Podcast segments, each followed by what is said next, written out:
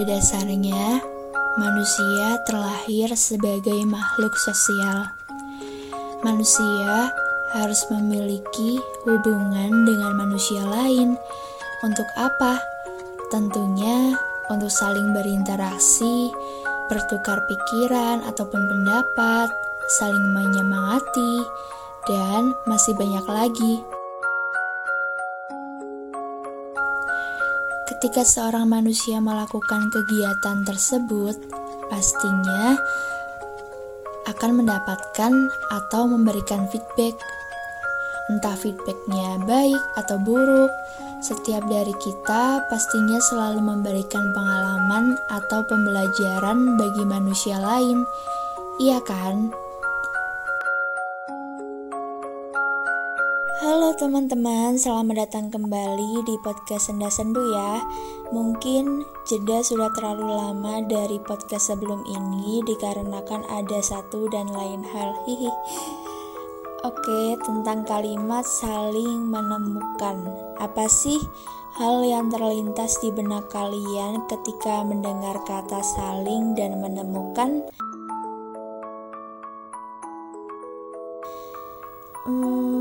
Mungkin terlihat seperti hal yang indah, bukan?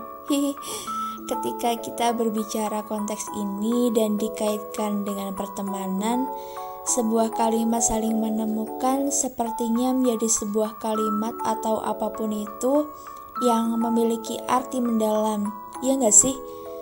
Seperti kisah pertemanan beberapa manusia, tentunya mereka dipertemukan oleh waktu dengan ketidaksengajaan yang menuntut mereka untuk saling berinteraksi, saling berkenalan, kayak misal dipertemukan di suatu pekerjaan, organisasi, atau komunitas gitu ya. Yang mungkin awalnya Kalian pernah berkata dalam hati kalian saat pertama kali bertemu mereka, gini, Ih, apa sih orang ini kok gini amat? Orang itu kok gitu ya? Atau mungkin kalian pernah berkata dalam hati kalian, Mungkin aku nggak pantas jadi temennya. Ada kenyataannya nggak gitu kan? Karena kita keburu melihat mereka dari cover atau luarnya saja Uh, tidak dipungkiri, aku pun juga seperti itu. Tapi bukan ini sih poin utamanya. Poin utamanya ketika kalian sering bareng-bareng kayak misal ngerjain tugas, diskusi bareng, jalan-jalan bareng, pulang bareng, yang awalnya kepaksa mungkin jadi terbiasa. Gitu kan ya? Nah, Di situlah kita menemukan inti dari kalimat saling menemukan sih. Kata saling menemukan tidak terlepas dari kata menerima dan diterima antara dua individu atau lebih. Secara alam bawah sadar, mungkin mereka yang gak sefrekuensi akan tersaring begitu aja. Dan untuk mereka yang sefrekuensi, pastinya akan bertahan karena pada dasarnya frekuensi itu kan timbul dari hal nyaman, ya nggak sih? Dan karena seiring bertambahnya usia, kalimat saling menemukan adalah sebuah kalimat yang sudah mencapai klimaks. Di titik itulah, kita seperti membutuhkan seseorang yang bisa saling memahami, yang bisa sepemikiran dengan kita, yang bisa saling menuntun, bukan hanya menuntut, ataupun bisa saling memberikan nasihat untuk kita. Kata saling bukanlah sebuah kata yang hanya dilakukan oleh satu individu, akan tetapi, kata saling ialah sebuah kata yang dilakukan bersama, hingga kata itu mendapat campur tangan semesta. Kok semesta lagi sih? Iya, semesta. Di situlah semesta akan bekerja untuk hidup kita, yaitu untuk menyatukan dengan orang-orang yang kita butuhkan. Mungkin karena sudah cocok atau nyaman, sering bareng gitu, dalam diri kita sering berkata gini. Apa mungkin ya dia adalah sahabatku? Apa mungkin ya dia adalah teman dekatku sekarang? Apa mungkin ya dia menjadi orang yang tepat untuk aku menceritakan beberapa hal dalam hidupku ke dia?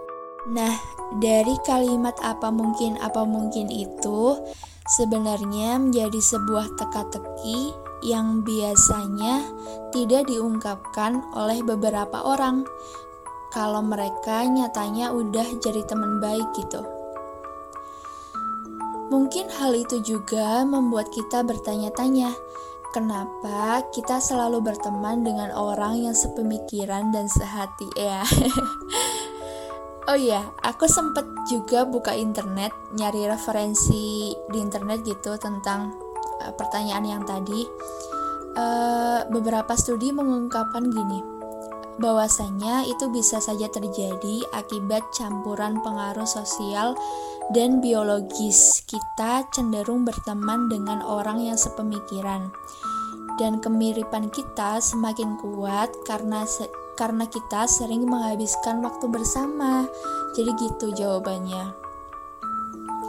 Untuk menemukan mereka-mereka yang sefrekuensi dengan kita, itu bukanlah hal yang mudah sih jadi, ketika sudah menemukan mereka yang sefrekuensi, pesanku cuma satu.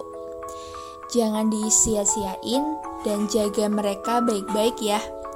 Mungkin nanti kalian akan memiliki masa yang berbeda lagi dari masa sekarang dan tentunya orang-orang dengan tingkat yang sefrekuensi juga akan berganti.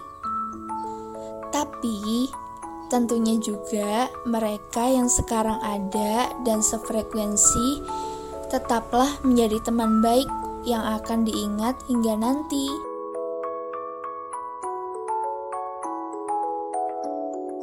Mungkin itu aja teman-teman. Terima kasih banget buat teman-teman yang udah mau ngedengerin podcast ini. Tetap jaga kesehatan ya. Semoga hari kalian indah dan menyenangkan dan kita sering kali menerima kabar baik.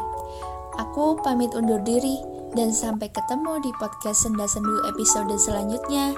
Dadah.